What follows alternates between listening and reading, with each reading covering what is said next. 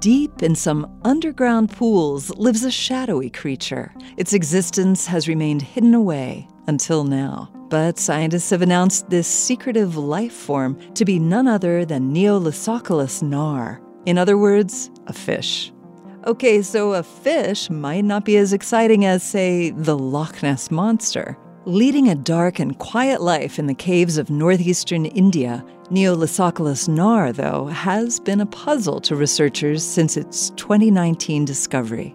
The biggest puzzle is how it gets so big. At nearly 16 inches in length and a pound and a half in weight, the watery nar doesn't awe the casual observer. Considering its environment, however, it's Leviathan, Cave dwelling fish generally adapt to their underground life by staying small. Of nearly 300 subterranean species, most measure just a few inches.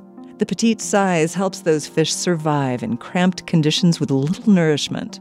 That's one reason why you'll never find the giant kraken residing in some isolated cave pool. What would it eat? Yet when scientists discovered the nar, they couldn't find a major food source. There was no plant life and not enough bat guano to sustain the nar population. One guess is that it feeds on debris washed into the caves during seasonal floods, tree leaves, bamboo shoots, animal carcasses, dead insects. The nar has other adaptations that make sense. It's a translucent pinky white, since pigmentation has little purpose in the dark. And by adulthood, its eyes have all but disappeared.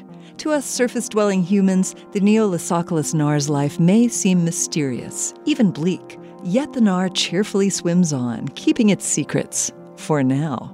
This moment of science comes from Indiana University with production support from the Office of the Provost.